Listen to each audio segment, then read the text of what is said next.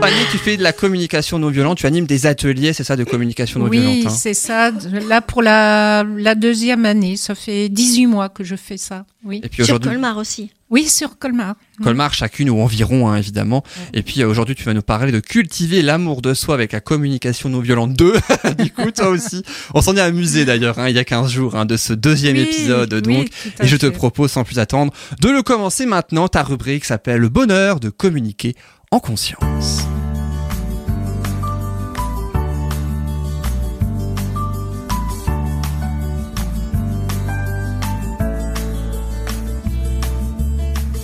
Alors, peux-tu faire un très bref résumé de ce que tu as dit euh, il y a 15 jours, euh, donc, lors du premier épisode autour de euh, cultiver l'amour de soi avec la communication non violente? Oui, alors la dernière fois, je disais que c'était se nourrir, se connaître, accepter toutes les parts de notre humanité, les accueillir.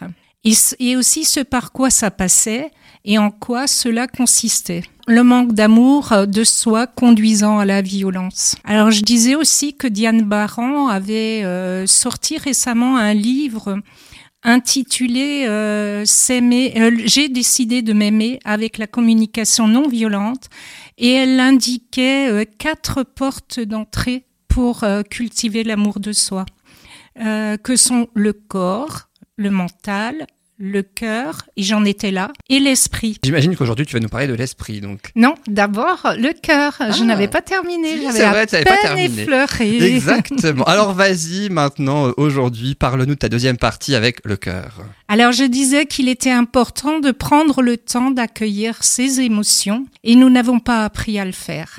En sophrologie, j'avais appris, on nous a appris, notre prof de sophrologue nous disait que le chemin le plus long qu'on ait à parcourir, c'était du cerveau au cœur. C'est 20 cm, mais il paraîtrait que c'est le chemin le plus long à parcourir pour un humain. Je suis tout à fait d'accord avec toi. C'est vraiment quelque chose de, de très complexe et d'autant que les émotions sont souvent mêlées. Il y a des émotions mixtes, il y a des émotions qu'en qu'en cachent d'autres, comme les trains. Donc on ne sait pas toujours Des émotions, Voilà. donc Qu'on des refoule aussi. Des émotions qu'on refoule aussi. des émotions qu'on Ouais. refoule, etc. sont Euh, donc à l'origine des blessures émotionnelles. les refoulements, oui. Non, les blessures, euh, ce dont tu parles, les blessures sont les, les ressentis. C'est dû à des blessures émotionnelles, non? Oui, aussi, oui. Enfin, ça est forcément en lien. Et je- vous pose la question, pourquoi est-ce que vous pensez qu'il est important de guérir les blessures du passé, à votre avis? Ouais, c'est pour être en phase avec soi-même et pour aller de l'avant et être euh, plus épanoui Ouais. et plus serein et, Tout à fait. Oui. et débloquer des débloquer des choses qui nous empêchent d'avancer, ouais. Mhm.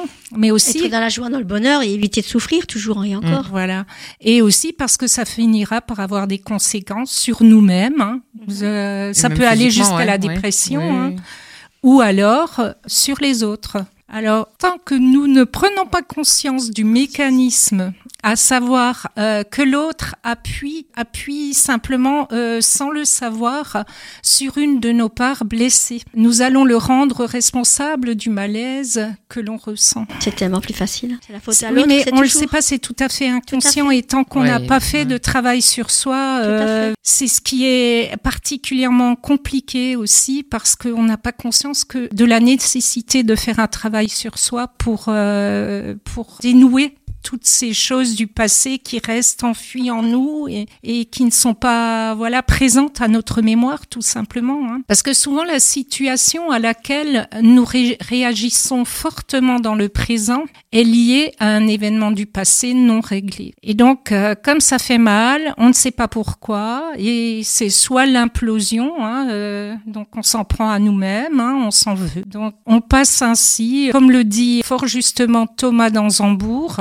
dans son livre Cessez d'être gentil, soyez vrai, la télécommande de notre bonheur-malheur à l'autre. Si on le rend responsable, voilà, si lui, il est responsable de ce qu'on ressent, forcément, c'est que il a en main cette télécommande. Et donc, il est important de parvenir à transformer nos jugements en mettant de la compréhension sur ce qui s'est joué et en recherchant par quelle action on va pouvoir changer les choses à l'aide du processus donc de la CNV qui est l'OSBD, l'observation, l'observation des faits sans sans jugement, sans évaluation et sans critique, les sentiments, les sensations aussi que nous avons dans le corps, les besoins, et ensuite la demande, comment on va agir. Et donc, en procédant ainsi, nous reprenons notre pouvoir, ce qui va nous permettre de nous affirmer, de poser nos limites. J'ai un petit exemple à donner par rapport à, ce que tu disais tout à l'heure. On rend l'autre responsable. Je sais que quand il y a un accident, par exemple, une, personne qui rentre dans la voiture d'une autre, qui n'a pas su maîtriser ses freins, il sort de la voiture, bien souvent, il se met à hurler contre l'autre devant parce que bah, la voiture s'est arrêtée trop vite ou voilà. C'est forcément lui le responsable parce qu'il n'a pas maîtrisé ses freins.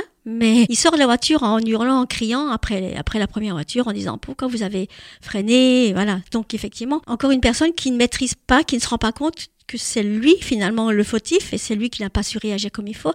Pour lui, l'autre est responsable. Bah, de toute façon, il y a toujours une part de responsabilité des deux côtés. Après, c'est dans toute situation. Dans toute situation. On en parlera après d'ailleurs dans la gestion des conflits. Après, c'est entre être conscient, c'est ce que tu dis avant Annick, entre être conscient et être inconscient. Quand c'est dans l'inconscient, c'est compliqué à gérer. Et si déjà on arrive à conscientiser certaines peurs ou certaines mm. émotions, euh, c'est déjà un grand pas en avant, quoi. Oui, il faut se mm. poser pour ça. Hein. Mm.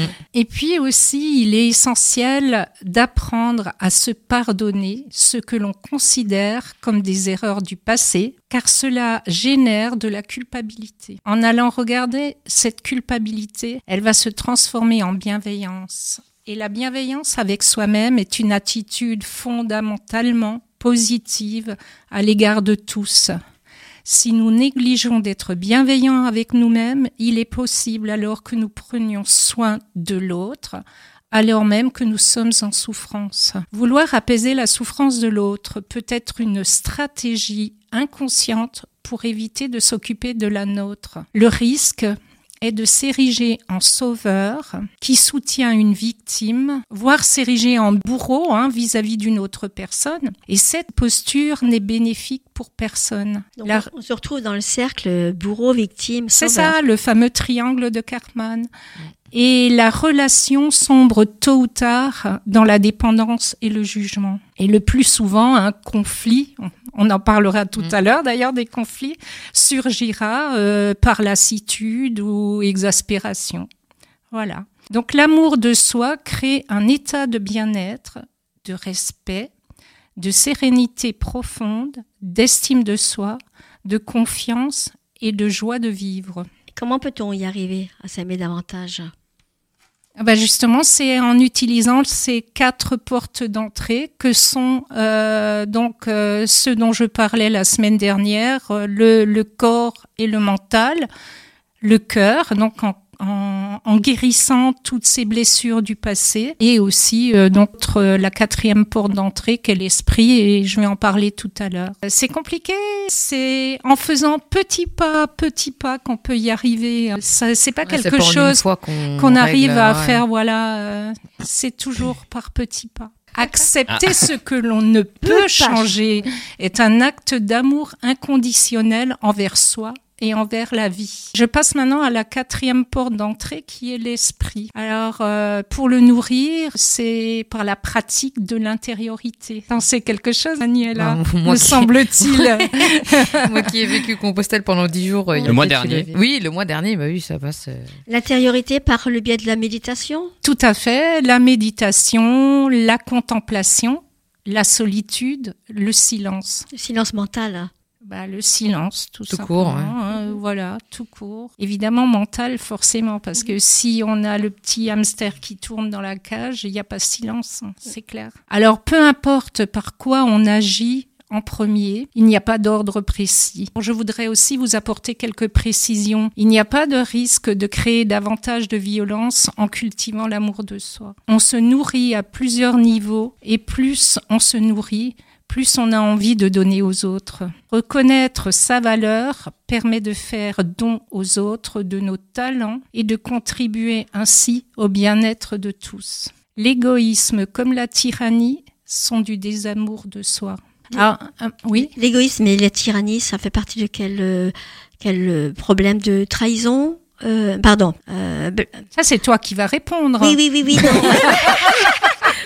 aujourd'hui, c'est le rejet Non, je pour voulais Patricia. parler du, du triangle euh, victime, bourreau, sauveur. Ah, mais on n'est pas forcément euh, l'égoïsme, on n'est pas forcément dans le Tu peux être- triangle ouais, quand on est être- égoïste. Ouais, hein, tu peux être euh, sauveur et égoïste et tu mais peux être oui. victime et égoïste. Voilà. Après, c'est juste que Mhm. c'est par rapport même- aux autres. ouais. Tu peux quand même expliquer en quelques mots euh, ce fameux triangle, Patricia? Ou Alors Annick, le hein, triangle de Karpman, c'est le triangle où on est constamment dans le déni et on considère donc l'autre toujours responsable de nos soucis. Il y a donc la victime, le bourreau et le sauveur. Et on passe très souvent de l'un à l'autre. Voilà. Je vais donner un petit exemple aussi. Euh, C'est-à-dire, ça va être très schématisé. La maman, elle est la victime de son mari. C'est très schématisé, hein, bien sûr. hein. C'est pour vous donner. Donc lui, c'est le bourreau et elle, c'est la victime. La maman, elle a un enfant. C'est elle, le bourreau, plus ou moins, du petit garçon. Le petit garçon, lui, qu'est-ce qu'il est? Il est la victime, mais il est aussi le bourreau, par exemple, du chien. Le, je, c'est très schématisé. Chacun à son tour, on est victime et sauveur. Victime, bourreau, sauveur. On a chacun les trois rôles, à tour de rôle suivant la situation. Donc le petit garçon, lui, par exemple, il pourrait être le bourreau du chien et il est la victime de la maman. Oui, et en fait, en fonction des personnes avec qui tu, enfin, les relations que tu as avec des personnes, en fait, c'est, à tour de des rôle. fois, on se place en tant que sauveur parce qu'on a envie d'aider l'autre, sauf que, Tout à à un moment donné, Mm. bah, l'autre, ça le convient aussi de se positionner en tant que victime. Mais c'est vrai que ce que tu disais, Annick, là où ça devient compliqué, c'est quand c'est dans l'extrême, en fait. Tout Et pour l'avoir déjà vécu en mode genre euh, sauveuse, enfin, je, moi, je suis plutôt du genre à me positionner en tant que sauveuse parce que j'aime aider les autres et tout.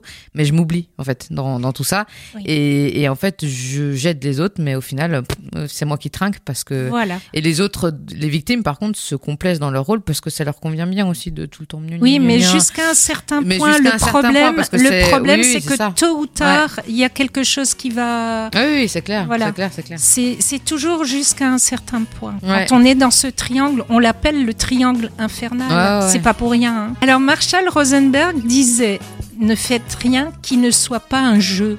La contribution vient d'un espace où c'est joyeux et non de notions telles que la punition, la récompense ou le fameux il faut, je dois ou encore la manipulation. Quand l'action part de la joie, la créativité devient débordante et nous donne envie de partager cette joie. C'est le plus beau cadeau que l'on puisse offrir au monde. Il n'est pas possible de donner, il n'est possible, pardon, de donner que lorsque nous sommes pleins, pleins d'amour de nous-mêmes. Et je, je, re- je termine avec la même, euh, la même citation. citation que l'autre jour de Khalil Gibran. L'enfer est dans un cœur vide. Ah oui, je me souviens, effectivement. De Parce que c'est tellement vrai.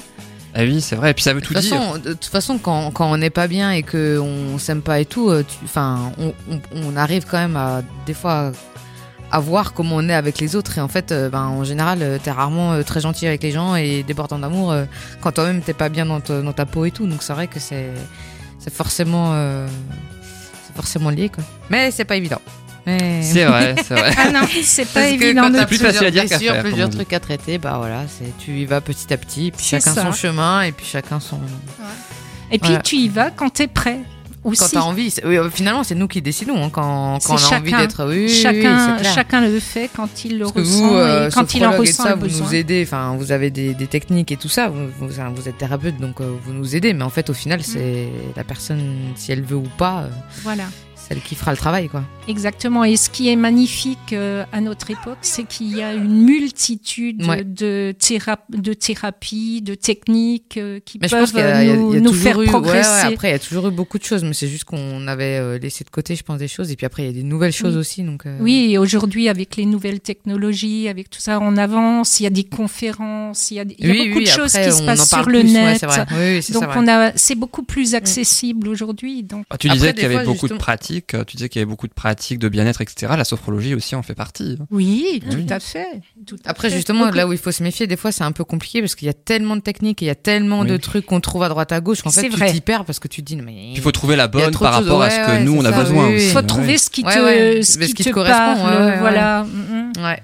Et puis alors, j'ai presque envie de dire la traditionnelle question de, de fin de chronique pour toi, Annick, à force. Est-ce qu'il y aura un troisième épisode? Eh bien non, eh bien non, ça y est, j'ai bouclé ma chronique. Eh ben, Super. bravo et puis surtout merci beaucoup Annick pour cette belle chronique autour donc de cultiver l'amour de soi avec la communication non violente. C'était ta chronique le bonheur de communiquer en conscience.